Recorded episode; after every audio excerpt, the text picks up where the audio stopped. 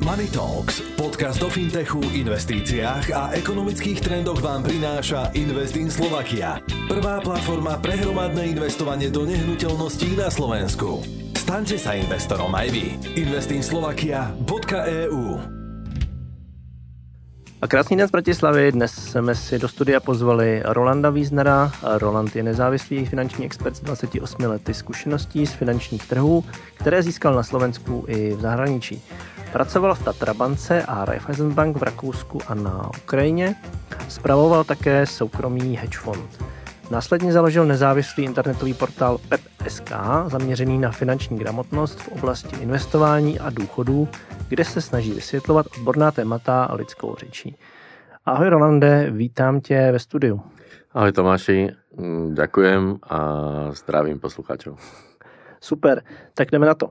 V dnešní epizodě se díky eh, zkušenostem našeho hosta můžeme trošku eh, rozmáchnout a pohybovat se jak po povrchu, tak zajít i poněkud do hloubky. Ale přesto mi nedá uh, nějak zarámovat tu naši debatu takovým jednotícím pojmem. A tím je takzvaný wealth management. Je to termín, který se mnohem lépe vysvětluje, než vyslovuje. Rolande, co to přesně znamená?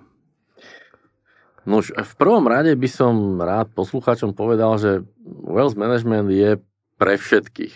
Existuje totiž také vnímanie širšej verejnosti, že wealth management je niečo len pre bohatých. Ja osobne však ten výraz wealth management prekladám ako budovanie a správa bohatstva. Budovanie a správa.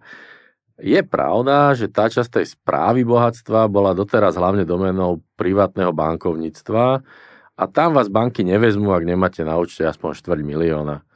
Ale kým to bohatstvo má kto spravovať, tak si ho najprv musíte vybudovať. A tá časť budovania bohatstva je dnes vďaka inováciám a technológiám relatívne lacná a dostupná komukoľvek. Príklad, ak si viete z výplaty odložiť 100 eur mesačne, môžete mať o 30 rokov vďaka trpezlivému investovaniu balíček 100 000 eur, s ktorým si môžete splniť svoje sny alebo zabezpečiť sa na dôchodok. A myslím, že to už stojí za zamyslenie. Čo povieš? Teď mě ještě napadla jedna taková otázka. Prozradím eh, posluchačům, že tady máme sice strukturu, ale já eh, občas rád dělám takové zrady. Ne, mě jenom zajímá, co si vlastně jako představuješ ty pod tím pojmem bohatství, protože to je jako hodně široký uh, pojem. Ty osobně, jako Roland Wiesner, co to vlastně bohatství je? Jako určitě existuje bohatstvo nejakej top 10 tisíc, Skôr by som tu ako bohatstvo vnímal niečo, že človek netrpí nedostatkom a má zabezpečené svoje potreby a mohol by ich mať zabezpečené ešte skôr, ako odíde do dôchodku práve, práve vďaka investovaniu. Čiže také zabezpečenie svojich potrieb e, tak, aby som nebol závislý na iných ľuďoch. OK, super, tak jo, díky za stručné vysvětlení. A teď nám teda prosím tě prozrať, jak ses vlastně vůbec dostal k tomu, že budeš lidem pomáhat s budováním toho, toho bohatství, co jsme si teď definovali? Do nejakej miery to bola náhoda, alebo zhoda okolností. Ja som roky pracoval v banke, v investičnej spoločnosti, v hedge fonde, prešiel som si všetkým, čo ten finančný trh ponúka od prípravy nových emisí, ich predaja, obchodovania, obchodovania na bankovej knihe a prešiel som aj správou aktív, alebo teda portfolio managementom a to ma tak ako keby bavilo najviac. Hej. No a tým, že som bol v tomto prostredí, tak sa na mňa obracali priatelia a ja som tak ad hoc náhodne radil svojim kamarátom známym, ako investovať, alebo veľmi často to bolo ako neinvestovať, lebo ľudia často prídu za tebou poradu s takými vecami, kde im proste musíš povedať, sorry, ale toto nie, hej, tuto, tuto riziko nezodpoveda, alebo výnos nezodpoveda riziku, respektíve poplatky sú neadekvátne. A potom prišiel COVID a vo februári, marci, že si to pamätáš, sa finančné trhy prepadli o 30-40% a zrazu tých otázok, ako investovať z môjho okolia bolo strašne veľa. Ako keby e, moji známi a rovesníci a kamaráti chápali, že aha, takýto prepad trhu je nákupná príležitosť, ale ako ho majú uchopiť. Hej, že čo majú spraviť, kde si otvoriť účet, ako otvoriť účet, čo si majú vlastne nákupiť a tak ďalej. Vtedy som teda začal hľadať spôsob, ako na jednej strane zjednodušiť aj svoje vlastné investovanie a zároveň ako nejak inštitucionálne uchopiť e, a technicky zrealizovať tú starostlivosť aj o ten segment friends and family, hej, tých kamarátov uh-huh. a známych. Uh-huh. No a jak se ti dařilo ten, ten cíl naplňovat? Protože eh, jasně z osobní zkušenosti, ale přesně od těch kamarádů um, mám takovou věc, že lidi mají často různý, jako a často hlavně najdní představy o tom, o, o zbohatnutí, že to jde nějak prostě instantně, rychle a tak dále. Priznám sa, že v také vzdialenejšej minulosti ľudia naozaj mali tie predstavy, že ak idú investovať, tak to musí byť nejaká strašná špekulácia, ktorá, ktorá rýchlo zarobí a, a rýchlo sa im vráti. Dneska už sú ľudia rozumnejší, už vedia, že investovanie je niečo, čo je dlhodobé a čo vyžaduje, čo vyžaduje čas. A teda, keď som hľadal tú cestu, ako pomôcť sebe aj im, tak som si povedal, že potrebujem sa vysporiadať s dvoma vecami. Z dlhodobého hľadiska má, máte pri investovaní dvoch nepriateľov. Jeden sú poplatky a druhé sú dane. Uh-huh. Aj. Takže cestu som hľadal tak, aby investovanie bolo s minimálnymi poplatkami a zároveň, aby prípadné výnosy boli oslobodené od dane. V rovnakom čase, a tu sa dostávam k tej zhode okolností, e, ma oslovili chalani z EIC, to je skrátka z European e, Investment Center, slovenský obchodník s cenými papiermi, pravdepodobne najväčší na Slovensku, že teda oni otvárajú na ich platforme možnosť zverejnenia investičných stratégií. Znamená to, že mm, zverejním svoju investičnú stratégiu u nich, alebo viacero stratégií a oni sú tým pádom dostupné komukoľvek. Môžete si, uh-huh. ich, mhm. môžete si ich skopírovať na svojom účte v Interactive Brokers, alebo môžete investovať prostredníctvom prostredníctvom priamo teda EIC do tejto strategie. Promiň podotázka. Znamená to tedy, že v tu chvíli jsi jako poradce nebo zprostředkovatel, které nabízí svoje know-how dál lidem. Je to tak? Uh, áno, som v podstate na dvoch stranách. Uh, viem, určiť, uh, viem určiť stratégiu verejne a viem aj individuálne tomu človeku vybrať a pomôcť, ktorá sa hodí jeho konkrétnej životnej situácii. No a v zásade tá, tá ponuka od EIC ma veľmi zaujala, som si uvedomil, že zabijem 4 muchy jednou ranou. Aj. Poprvé, mm, viem dať taký ten, taký, ten, taký ten claim alebo také vyhlásenie, že do každej stratégie, ktorú zverejním, investujem svoje vlastné peniaze a starám sa o ňu. Hej. To znamená, že všetci ostatní investori, či už známi alebo neznámi, majú istotu, že mám taký ten, čo sa nazýva, že skin in the game, hej, že idem uh-huh. s kožou na trh. Hej, uh-huh. že ak oni prerobia, prerobím ja, ak ja zarobím, oni tiež zarobia. Mne to trošku pripomína taký ten populárny copy trading, ktorý funguje na niektorých platformách, ale, ale teda po slovensky. To je prvá mucha.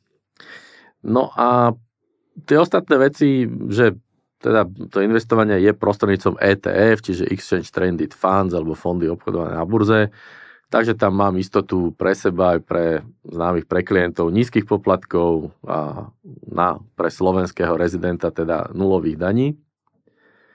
Samotné poplatky e, tohto obchodníka s cenými papiermi sú veľmi priateľské aj k drobným investíciám a umožňujú sporenie. Hej, že není potrebné investovať 20 tisíc, aby ten poplatok stal za to, môžete sporiť 100 eur mesačne, kľudne aj 50 a, je to stále ako keby, je to stále ako keby nezničia vás poplatky.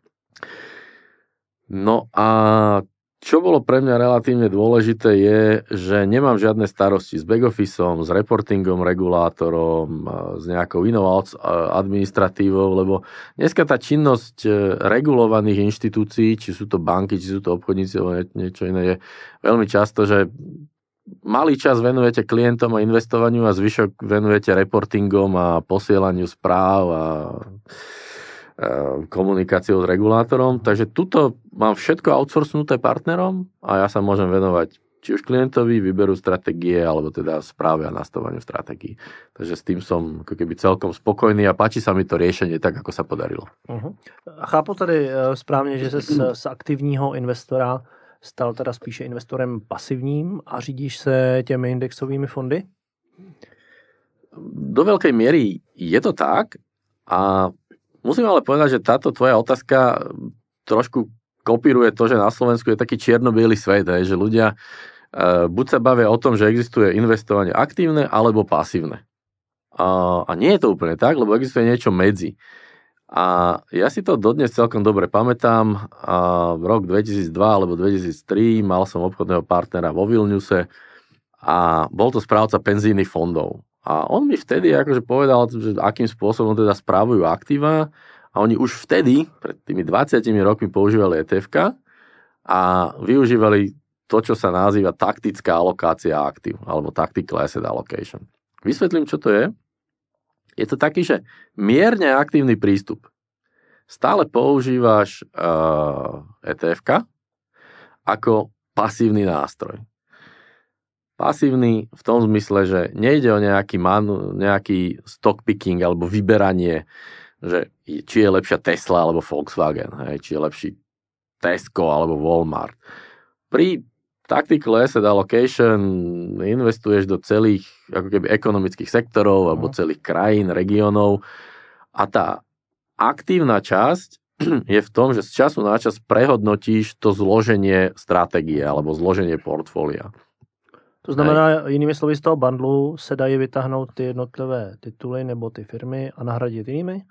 E, nie, to nie. E, to, čo je v tom ETF-ku, kopíruje index. Uh-huh. A čiže ak je tam investícia do amerických akcií S&P, tak ty nemáš e, možnosť niečo vyberať a dávať preč. Okay. Ale vzhľadom na to, že investuješ globálne a dlhodobo, tak čo môžeš robiť je reagovať na dve veci a to sú buď nejaké makroekonomické trendy, uh-huh. napríklad rastie inflácia, čakáme recesiu, alebo môžeš reagovať na nejaké iné zásadné veci, vojny, komoditné šoky a podobne.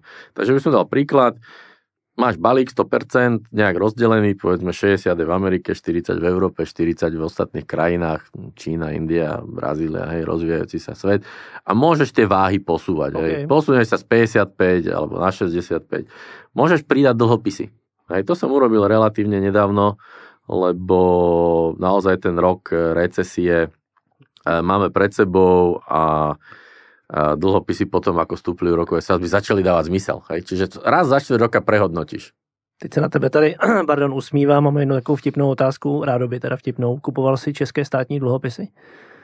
E, české štátne dlhopisy som, som nekupoval, ale mám spravený depozit v českých korunách a mám nejakých dvoch, troch známych, ktorí urobili to isté zhruba v rovnakom čase. Takže tých, tých 6% per annum plus posilňujúca koruna voči euru za posledného pol roka, tri štvrte, bol celkom dobrý, ako keby konzervatívny, konzervatívny deal.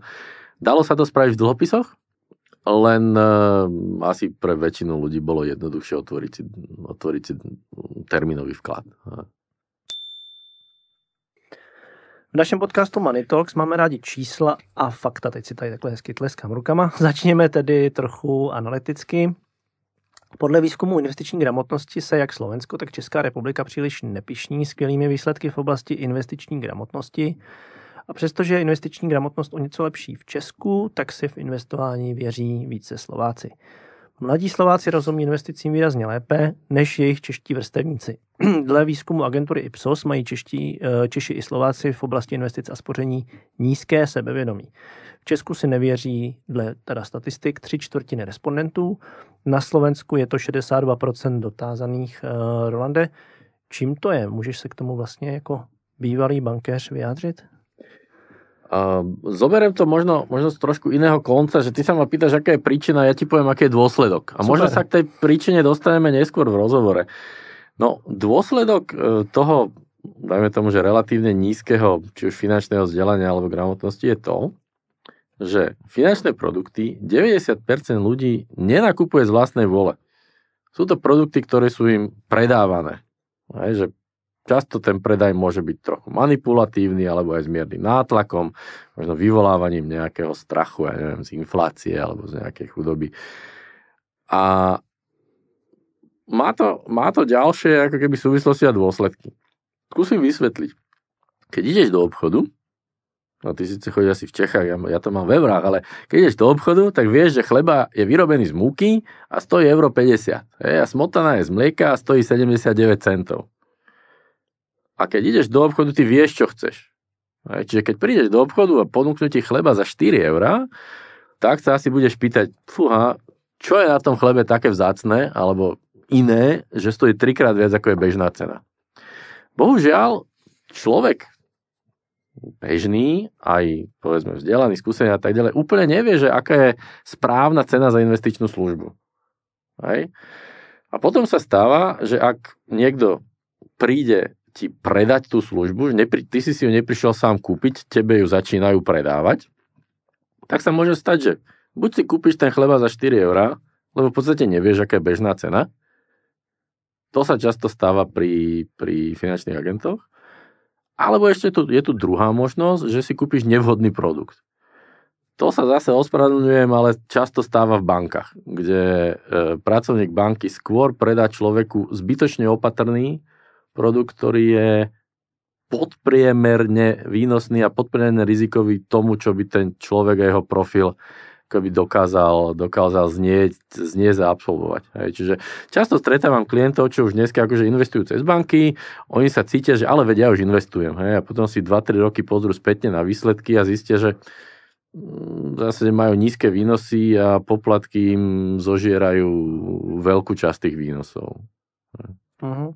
Ty jsi se teď asi zmiňoval uh, hlavně o těch uh, poplacích za zprostředkování těch investičních nástrojů, ale já, mě, mě teda teďka nedá říct, že nejoblíbenějším, nejenom teda podle dat, ale i podle toho, co se děje na trhu, eh, na trhu s tím, jak se to prodává, tak nejoblíbenějším produktem teď jsou spořící účty, se kterými teda banky hodně, hodně obchodují a tlačí lidem tím způsobem, jak říkáš ty. To znamená, že snaží se apelovat na maximální míru, e, současnou míru inflace a prodávají jim spořící účty s, u nás v České republice s nějakými 5,5% e, ročního, ročního úročení, což víme, že, že, že, že nevychází, ale teď je otázka e, té kompetence a toho zprostředkovatele, jak to tomu člověku s finanční a investiční gramotností, o které se tady bavíme, dokáže prodat a vysvětlit. Moje otázka další zní, Uh, jak se teda dá uh, předejít nebo, nebo zabránit tomu, aby si člověk vybral špatně? Díky za otázku. No, poviem, že tak ako nemusíš byť expert na pečenie chleba, ani na dojenie kráva, odstredovanie mlieka, nemusíš byť ani expert na finančnú matematiku alebo makroekonómiu. Hej. Tá cenotvorba pri finančných produktoch je pre lajka zdánlivo, ako keby, že bola netransparentná, alebo ľudia netušili, že o čo ide. Nevedia posúdiť, či 2% poplatok je férový, alebo nie. A dostaneme sa možno k nejakým detailom, ale chcem povedať poslucháčom, že naopak tá cenotvorba je neuveriteľne jednoduchá. A jediné, čo treba je nedostať sa do situácie, kde tebe nepripravenému niekde príde, niekto príde niečo tlačiť a predávať, ale naopak pripraviť sa, spraviť si prieskum, porovnať si ceny a zrazu zistíš, že tie investičné produkty majú 3-4 parametre. Hej. Prvý parameter je teda cena a potom je trojica parametrov výnos versus riziko versus likvidita. Zostanem pri tej cene, aby sme teda ukázali, že naozaj to nie je nič zložité.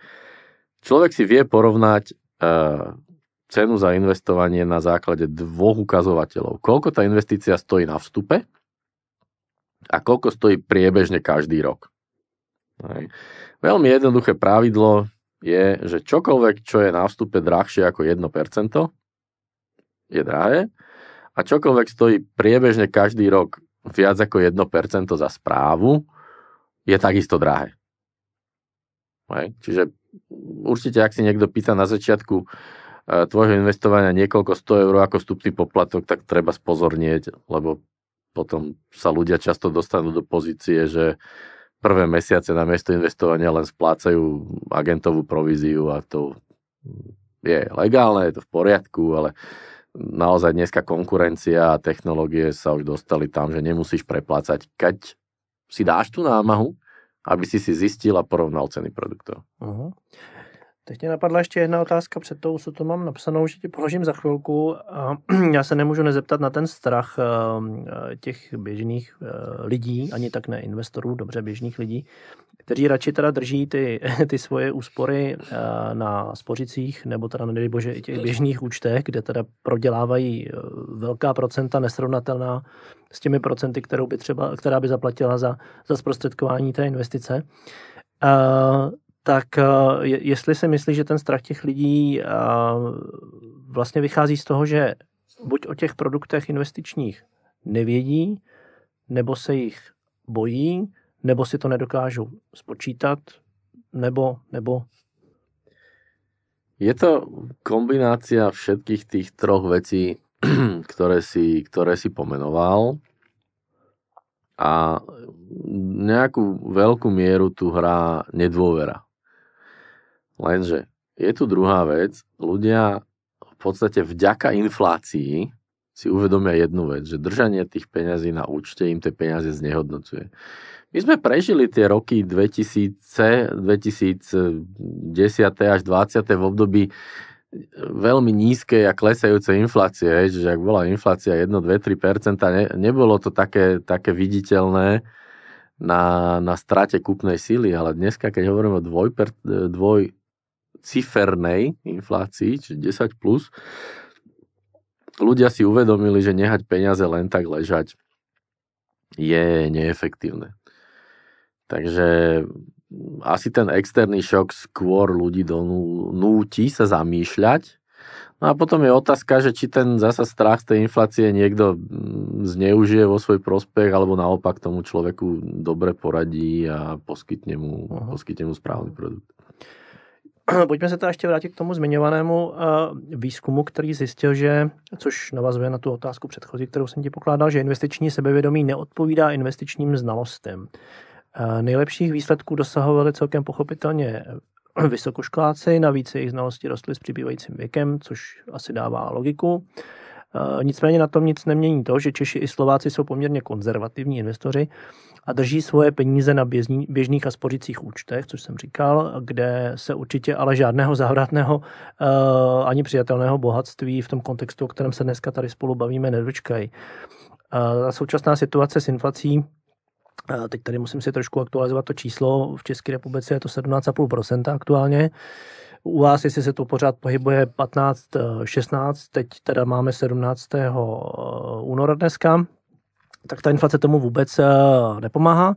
Čemuž aktuálně teda využívají banky, které lákají ty drobné střadatele na historicky nejvyšší úrokové sazby těch spořících uh, účtů, minimálně za poslední dekádu, kde se však ale jako jednoduchou matematikou rozhodně dopočítáme toho, že to prostě vůbec nevychází. Nicméně teď jsem nedávno četl, my jsme zveřejňovali nedávno takový článek, který se opíral o fakt, že v prosinci bylo na účtech eh, slovenských eh, spořitelů asi 46 miliard eh, eur, což je teda darda obrovská. Chci se jenom zeptat, co by si zkázat těm lidem, jejichž teda peníze ztrácí hodnotu na těch běžných a spořících účtech, jestli máš nějakou radu, jak změnit svůj přístup k osobním financím? Díky za otázku. No, všeobecne platná a dobrá rada je, že udržujte na takto neúročených alebo veľmi nízko úročených, ale neustále dostupných účtoch naozaj len nejakú rezervu. A tá rezerva nech je v rozmere 6 až 9 výplat. Hej. Je to naozaj preto, že keď človek povedzme stráti prácu alebo tak, aby tá rezerva e, pokryla nejaké obdobie nejakého nečakaného šoku, ktorý môže nastať. Čiže určite ne, neinvestujte peniaze, ktoré by ste potrebovali potom náhle vyberať. Lebo niektoré tie investičné produkty naozaj sa nedajú rýchlo predať alebo majú nejaké zmluvné pokuty pri predčasnom výbere. A potom treba začať uvažovať o investičných horizontoch ak máte voľné peniaze, môžeme si to rozdeliť naozaj do viacerých horizontov. Jeden z nich je dôchodok a potom ľudia rôzne tak investujú, že pre, pre deti a na vysokú školu a veľká časť ľudí má taký investičný horizont, že vlastne neviem, čo chcem, ale viem, že nechcem, aby mi tie peniaze ničila inflácia. Čiže bežne človek môže mať 1, 2, 3 horizonty a podľa toho sa dajú nastaviť v spolupráci s nejakým, povedzme, rozumným finančným eh, poradcom sa dajú nastaviť investičné nástroje. Ty máš na svém portálu PPSK uh, já to ještě upřesním, je to ppp2p.sk, rozlišuješ několik typů investičních strategií. Můžeme se na ně ve zkratce podívat optikou, řekněme, méně finančně gramotného investora, tak trochu lidskou řečí můžeš použít mě jako tady model. model. Dobre, super model. Uh, takto, ono to je tak, že každý klient je iný tým, že má svoju osobitnú životnú situáciu, svoje vlastné ciele a svoje vlastné potreby. A preto sa v zásade treba tomu každému klientovi venovať individuálne. Avšak na druhej strane ten, ten vzor správania a vzor potreb sa neustále opakuje. Tá základná najrozšírenejšia potreba, ktorú každý rieši, dnes je zabezpečenie sa na dôchodok. Hlavne na Slovensku týkajúca demografická, demografická bomba. Je to viac než pochopiteľné, ako to netreba opakovať, to pochopili už, už, už ľudia, ktorí pred x rokmi zakladali druhý pilier, že počet ľudí, ktorí pracuje na počet ľudí, ktorí sú na dôchodku, bude stále len klesať a klesať a klesať a vlastne keď my pôjdeme do dôchodku, tak e, bude oveľa menej tých, tých produktívnych na tých nás, čo budeme potom neproduktívni. Takže dôchodok je naozaj ako keby nevyhnutná potreba, ktorú, ktorú treba ako keby brať do úvahy. Hej? A ako investičný horizont, ako, ako potrebu, ako životnú situáciu. A treba na ňu myslieť vopred, k tomu sa možno ešte dostaneme. A tá druhá potreba je nejaké zabezpečenie budúcnosti deťom. Ak teda, najmä tomu, rodina zarába dobre a vie niečo odkladať, tak veľmi často sa teda stretávam s tým, že ľudia šetria deťom, či už na vysokú školu nejakú súkromnú, alebo že im proste dajú nejaký štartovací balíček, keď, keď dospejú. No, a v podstate tá štvrtá potreba je len udržiavanie nejakej okrem udržiavania nejaké rezervy, že čo teda s tými zvyšnými peniazmi. Takže v zásade vidíš, že, sú to jednoduché ľudské príbehy a potreby, nie je to, nie je to žiadna veda a môžeme si to skúsiť parametrizovať, že pri akej životnej situácii treba použiť tom, že akú, akú strategiu alebo aký postup. E, na co se teda ptáš každého klienta, když e, se poprvé potkáte? Stačí jedna, dejme tomu, klíčová otázka. Mm, ďakujem za opýtanie, to je naozaj e, skvelá otázka, pretože je to tak a v zásade stačí jedna otázka, ktorá na 80 s 80% istotou veľmi dobre určí, čo má ten klient, kamarát, známy robiť. A tá otázka je, aký je tvoj investičný horizont?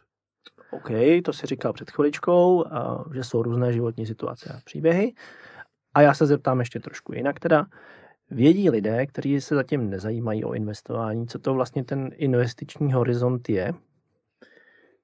Polovica vie a vyplýva to aj z toho, z toho slova a polovica a vyplynie to z tej debaty o životných potrebách, cieľoch a životných situáciách. A idem to teda rovno teda rozbiť na nejaké kategórie. Ako náhle je investičný horizont viac ako 10 rokov, tak kľudne investujte 100% do akcií. Hej. Pravdepodobnosť, že na 10 a viac ročnom horizonte prerobíte je relatívne malá a historicky a myslím si, že nebolo obdobie, ak niekto investoval v 15-ročnom horizonte do amerického akciového trhu, aby v 15-ročnom horizonte prerobil, aj keby si vybral ten najblbší deň v tých 15 rokoch na investování. Já ti jenom do toho skočím, tam je důležitá ta kompetence umět číst ty čísla, o které jsme se bavili, že jo? protože ty, ta období se dají na těch eh, křivkách inter, eh, interpolovat. Je, je to tak. Jo. Jo. Dajú, dajú sa.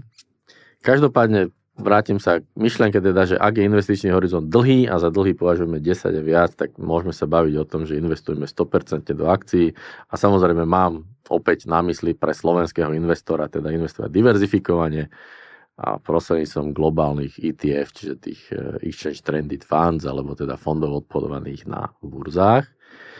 A dlhodobým cieľom je aj dôchodok, ale ten sa trošku maličko odlišuje eh, od toho, že pri dôchodku je dobre myslieť aj na znižovanie rizika. Čiže s blížiacim sa dôchodkovým vekom eh, je bežné, robia to aj správcovia povedzme v druhom penzínom pilieri, s blížiacim sa koncom toho investič, investičného horizontu je dobré riziko znižovať, či už presunom teda do menej volatilných akciových segmentov, alebo do dlhopisov, alebo do realitných investícií, alebo kto vie, čo bude na trhu k dispozícii o 20 rokov, hej, keď mm. povedzme pôjdem ja do dôchodku.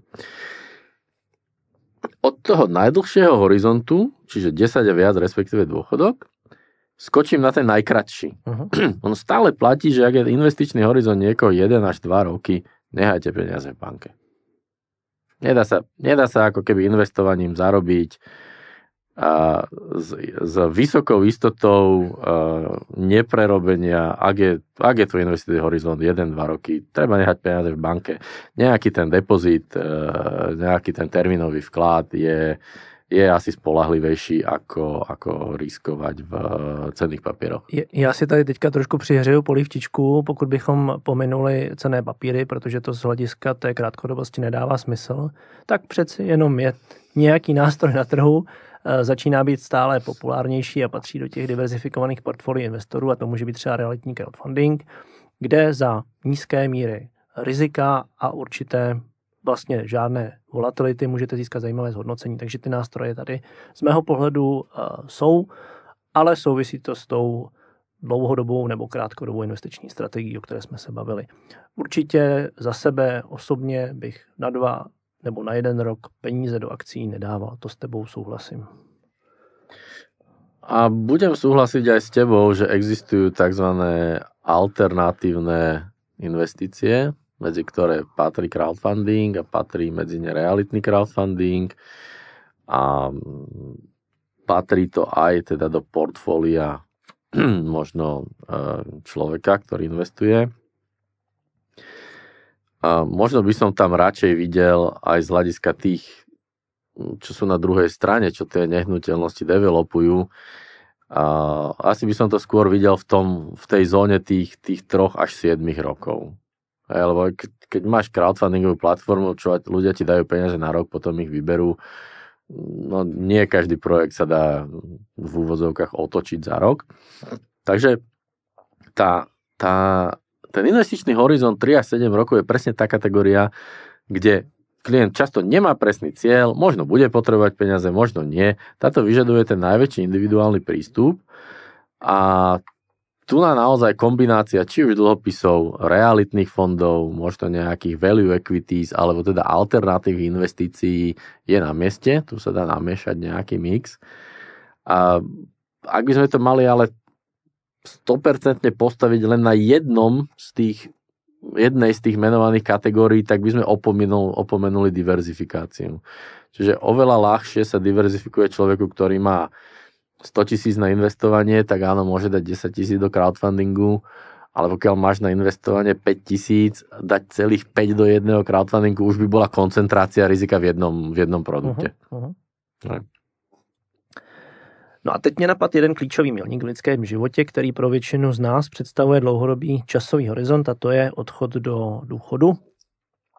Dostáváme se tak k oblasti důchodu a otázce osobního zaštění na důchodový eh, věk, to, o tom jsem mluvil někdy na začátku dnešní epizody, kdy už teda nebudeme produktivní, ale budeme si chtít užívat zaslouženého odpočinku a to především důstojně, nikoli na hranici chudoby způsobené například další vlnou inflace, růstem spotřebitelských cen, nájmů, energií, problémy plynoucích z mimořádných zdravotních eh, komplikací a tak dále. Teď to mám úplně strach, jak to čtu. Eh, dotýkáme se teda tématu eh, dlouhodobého a komplexního přístupu k finančnímu zajištění, protože tohle se opravdu nevyřeší ze dne na den ani za rok nebo dva. Já vím, že ty se tomu tématu věnuješ celkem intenzivně. Co je pro tebe důležité, když se bavíme o finančním zajištění na stáří a jak by se na tuto problematiku měla dívat široká, řekněme, laická veřejnost? Ono veľmi pekne si povedal, že že se to nevyřeší. No, no, no samo sa to nevyrieši určite. Nikdy. A bohužiaľ, bohužiaľ, tam Pardon, je... ani stát to nevyřeší. No, a teď ani... třeba v České republice nám posunuli uh, mojí věkové kategorii věk do, odchodu do důchodu na 67 let, takže prima.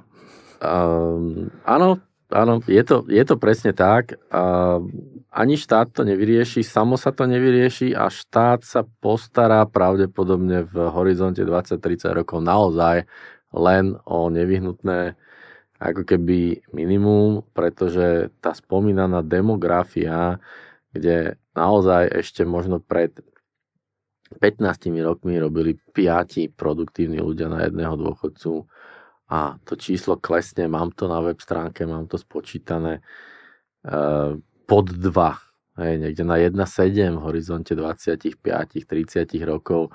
No, není kam uniknúť, hej, akože buď to tretinu daní E, minieme na dôchodky a nebude ani na nemocnice, ani na školy, ani na cesty, alebo tie dôchodky v pomere k zárobkom budú musieť klesať, hovorím o dôchodkoch, dôchodkoch štátnych. Takže vráťme sa na to, že nikto sa o nás nepostará lepšie ako my sami. Samo sa to nevyrieši, takže musíme to zobrať do vlastných rúk. A Ty sa ma pýta, že ako by to mala riešiť, alebo ako sa by sa na to malo dívať e, široká verejnosť. Odpoveď je pomerne jednoduchá. Pri investovaní na dôchodok hrajú rolu tri faktory. Čas, výnos a poplatky. A najviac, najviac by som venoval diskusii o tom čase. Ak to mám zhrnúť jednou vetou, čím skôr začnete investovať, tým lepšie sa na tom dôchodku budete mať. Možno si spomenieš na ten príklad, čo som hodil na začiatku, že ak investuješ 100 eur mesačne, budeš mať o 30 rokov 100 tisíc. Posuniem to. Ak investuješ 100 eur mesačne, ale iba 20 rokov, to znamená, že na konci budeš mať iba 47 tisíc. Toto je čistá matematika, hej, tu nie, toto není nejaká, nejaká alchymia, to je proste fakty, matematika, predpokladá to realistické čisté zhodnotenie 6% per annum, ktoré je nejaké, je nejaké nereálne alebo nedosiahnutelné. A poďme si to rozbe, rozmeniť na drobné. 100 eur mesačne 30 rokov, teda 100 krát 12 mesiacov krát 30 rokov je 36 tisíc vašich vlastných vkladov a výsledná suma 100 tisíc na konci v podstate teda predpokladá, že 64 tisíc je zhodnotenie vďaka investovaniu. Inými slovami, za 30 rokov tie svoje pravidelné vklady strojnásobíte. Pokiaľ tá doba je ale iba 20 rokov, takže 100 eur krát 12 krát 20 rokov je 24 tisíc vlastných vkladov, výsledná suma 47 tisíc znamená stále zaujímavých, ale predsa len menších 23 tisíc eur zhodnotenia. A to znamená, že za 20 rokov tie pravidelné vklady človek v úvodzovkách zhodnotí iba dvojnásobne. A možno oveľa krajší príklad a stále len sa bavíme o matematike, hej, toto sú, toto sú stredoškolské čísla. Poviem to inak. Ak začneš investovať skoro, povedzme 30 rokov pred odchodom do dôchodku, tak na to, aby si si investovaním e, zarobil tú sumu 100 tisíc, ti stačí 100 eur. Ak by si mal začať 20 rokov pred odchodom do dôchodku, potrebuješ 215 eur. Toto je ten efekt tých, toho zloženého úročenia. Je to, je to obrovský rozdiel. Začať v 40 po 40 a začať v 40 jinými slovy už jsem propásl tu, tu, tu ideální dobu, ale možná jak nám to posunuli, vlastně, vlastně mi to skoro vychází na těch 30 let, to je pravda. No zase otázka je, že kedy chceš ísť, akože, či jasne. ako budeš do 67 točiť podcasty. Mě nikdo nemusí v 67 ani posílat do důchodu, můžu pracovat klidně do 75, když budu moc, to je taky pravda. A ještě mě nezajímá, ty jsi zmiňoval předtím v naší, v naší debatě mimo záznam, že máš uh, nějaký zajímavý článek na, na webu o této tematice? No, jasne. Je to relatívne starý článok, e, ktorý sa volá, že tri príbehy investovania na dôchodok. Riešim tam príklady troch kamarátov, ktorí každý mal nejaký iný, iný prístup k tomu, ako, ako investovať. A je to normálne, akože to sa dá dávať ako matematická úloha, možno aj na vysokých školách.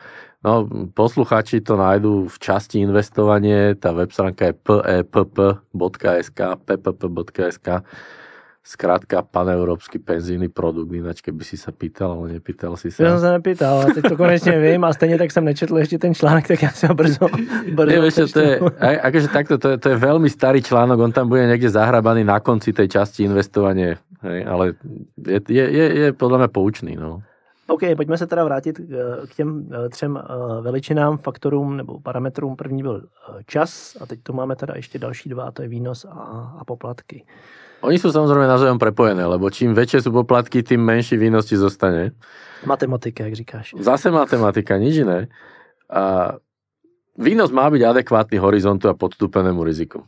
To je o tom, že ako, fakt na dôchodok treba zabudnúť na nejaké kombi produkty, zmiešané fondy a podobne.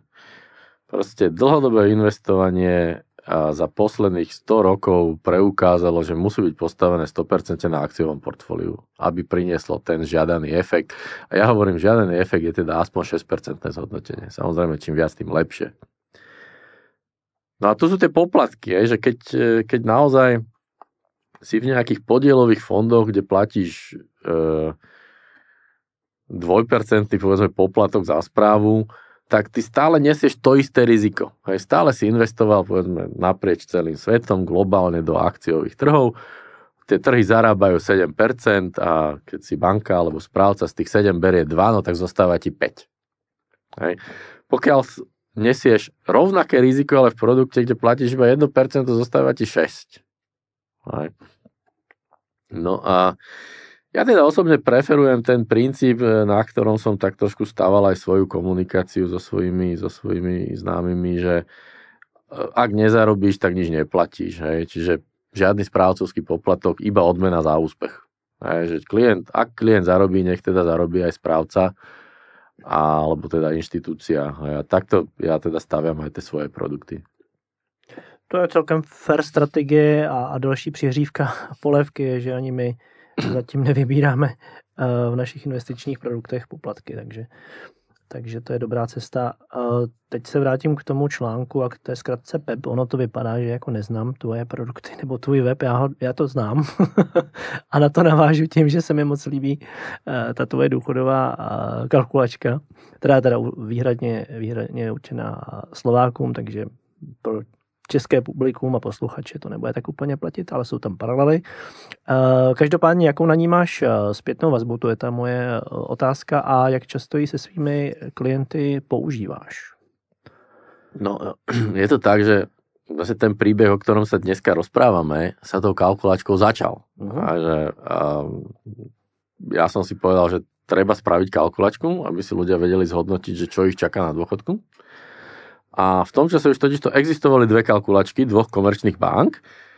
A neboli zlé, ale fungovali len ako kalkulačky, ktoré nejak odhadli dôchodok zo sociálnej poisťovne a z druhého piliera. A následne v podstate fungovali ako taký ten generátor lídov alebo kontaktov, hej, mailových, telefonických na toho klienta a banky sa mu snažili povedať, OK, budeš mať málo, poď si u nás otvoriť tretí pilier. Hej, alebo poď investovať do podielových fondov. A no, bohužiaľ, povedal som si, treba spraviť inú kalkulačku, pretože či už podielové fondy alebo tretí filier sú na dnešnú dobu, alebo teda už na tú dobu, to je tak 3 roky dozadu, že, že jeden produkt horší ako druhý.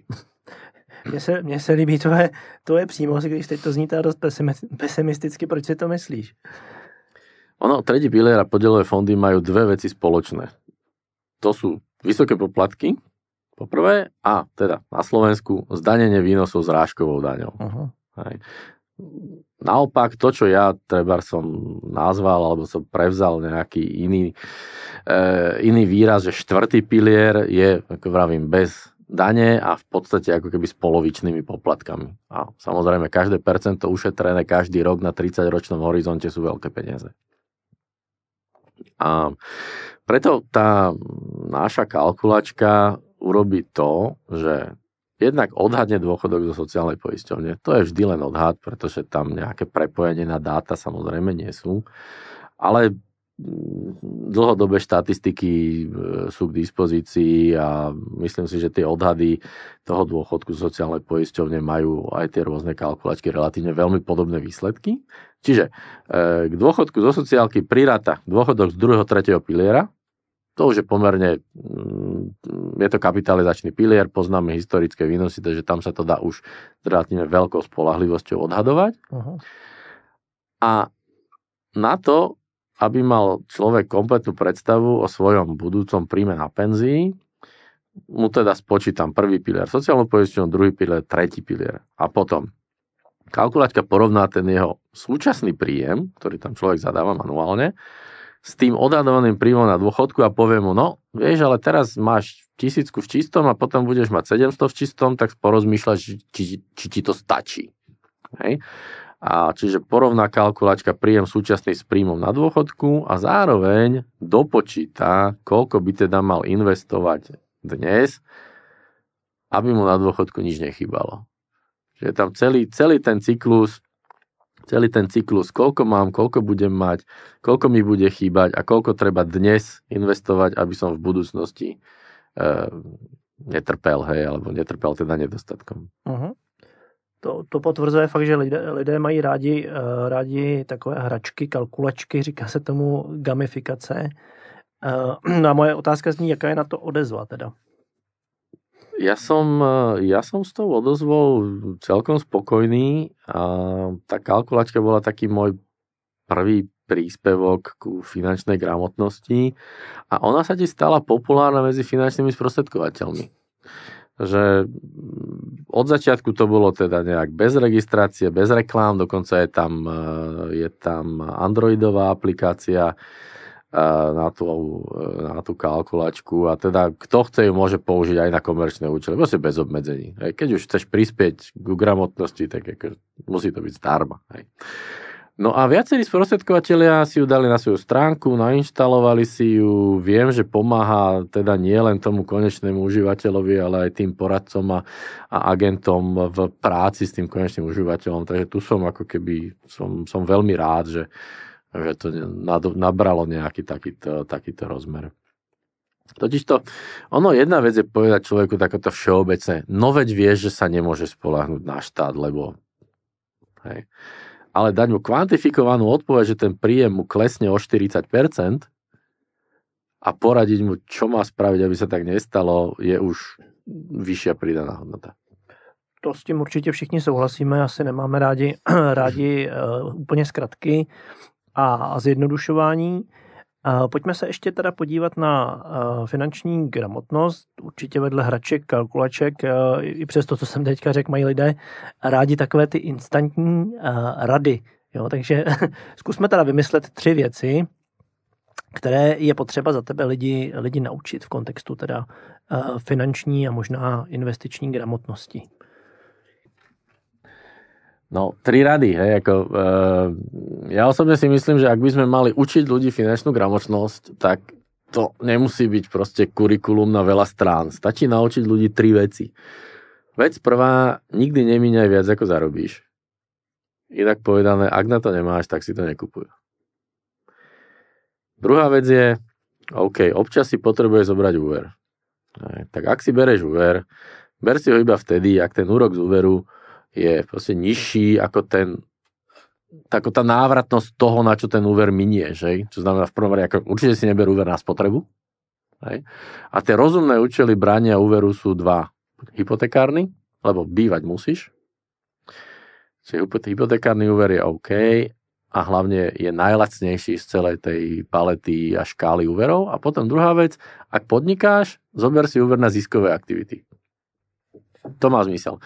No a tretia vec, ktorú treba možno naozaj tých ľudí a možno to už sa dá učiť aj na škole, a skús pochopiť, ako funguje to zložité, zložené úročenie. Že úrok z úroku je proste zázrak, ktorý v dlhodobom horizonte naozaj prináša neuveriteľné výsledky. Je to čistá matematika, zvládnu to stredoškoláci. A ti s tou základní školou se to prostě musí naučit. Minule jsme tu měli, ještě se vrátím k těm hypotékám, my jsme to měli minule uh, Tibora Zavadila z, z Dikfinu a ten potvrzuje uh, ten tvůj názor nebo obecný názor, že hypotéka je jedním z nejlogičtějších uh, dluhů a úvěrů, který dává smysl, protože, jak si sám řekl, bývat musíš. A tým, že je najmenej riziková pre poskytovateľov, tak je najlacnejšia. Samozřejmě musíme to zase zasadit do nějakého kontextu, kdy má cenu si tu hypotéku brát, protože teď jsou ceny eh, hypotečních úvěrů ve smyslu úrokové sazby, alespoň v České republice, vyhypované, takže všichni doporučují prostě teď jako čekat. uh-huh. až to spadne, až zareaguje trh. Na, Slo- na Slovensku jsou stále celkom priateľné. To vám trošku závidíme.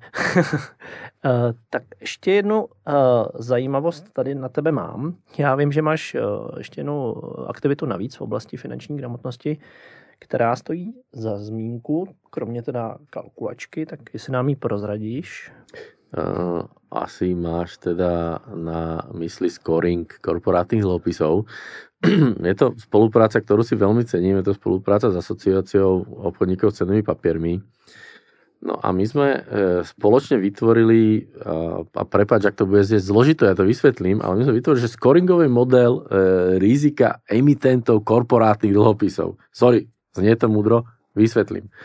A veľkú časť svojho profesionálneho života som e, obchodoval alebo investoval s dlhopismi a rating, alebo za kreditný rating je ako keby, že úplne základný faktor, ktorý investorom, profesionálnym investorom pomáha v rozhodovaní.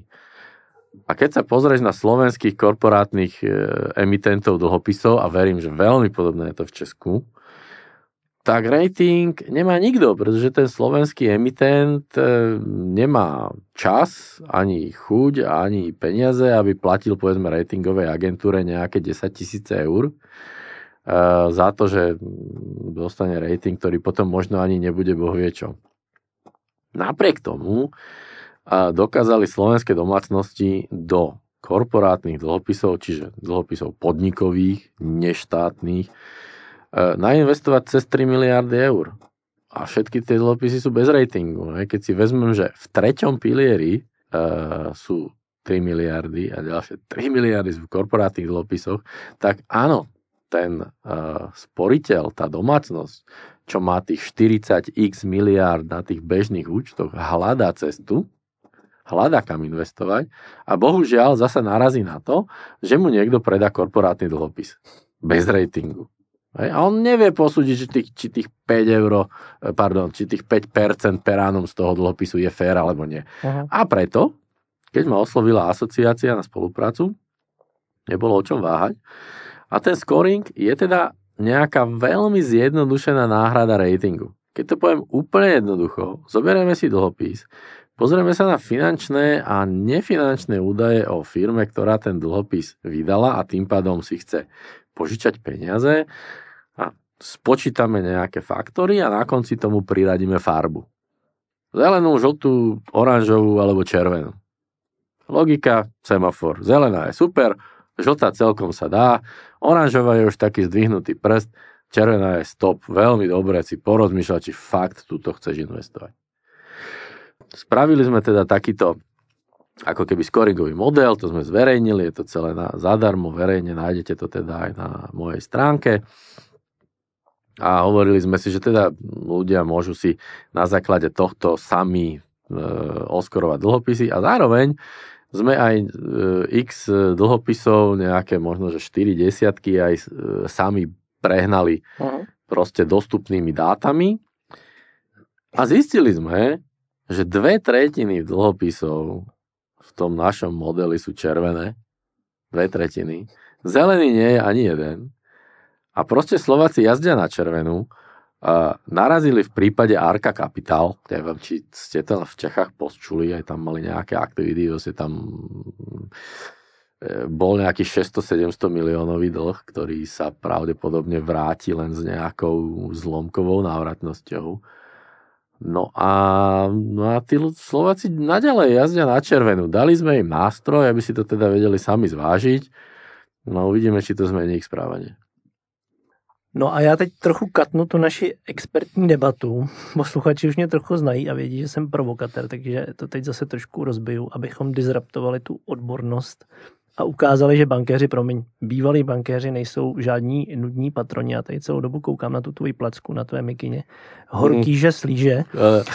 uh, můžeš, můžeš mi k tomu nebo nám k tomu říct nějaký příběh? A ne, ako príbeh o tom asi není, ale tak Horký, že slíže je obľúbená skupina, je to taký ten punk rock a Uh, myslím, že je super raz do roka vyraziť na takýto, takýto punkrockový koncert a tento posledný bol v Bratislave v takom malom klube, kde naozaj som ich mal ako na dosah ruky. A, to bol celku parádny koncert. Každý je parádny a tento tým, že bol malý, že bol blízko k tej kapele, tak bol vynikajúci. No, dobře, tak poslední otázka k tomuto tématu. Dej mi nějakou jednu oblíbenou.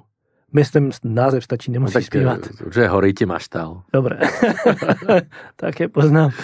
Tak fajn. Uh, pojďme, pojďme teď uh, teda uzavřít tu naši epizodu o budování bohatství nějakou seriózní, teda teď pozitivní zprávou a motivačním impulzem pro lidi, kteří se možná díky tomu rozhodnou, že se svými financemi udělají něco víc, než jen to, že je nechají ležet na svých běžných účtech. Je to na tobě, Rolande. Na to nemám nič připravené. To je dobře. Takže dáme, Spontánní dá, odpověď dá, je ta nejlepší. Dáme čistú spontánnosť. Napriek tomu, že teda všelijaké štatistiky konštatujú, že ľudia teda nie sú finančne gramotní, nie sú vzdelaní.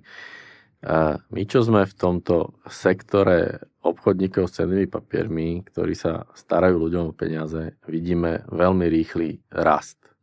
Veľa účtov sa otvára a napriek korone proste vidím, že povedzme tá spoločnosť EIC zdvojnásobila aj aktíva, aj počet účtov.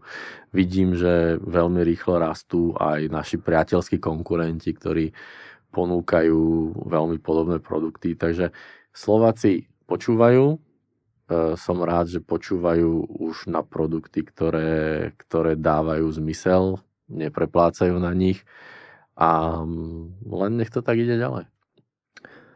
Dobře, Rolande, já bych ti moc rád poděkoval za velmi příjemný a obsáhlý rozhovor a s vámi posluchači se těším na další díly našeho podcastu eh, Money Talks. Ja takisto ďakujem Tomáš za pozvanie a bol to veľmi príjemný rozhovor. Money Talks vám prináša Investin Slovakia. Investinslovakia.eu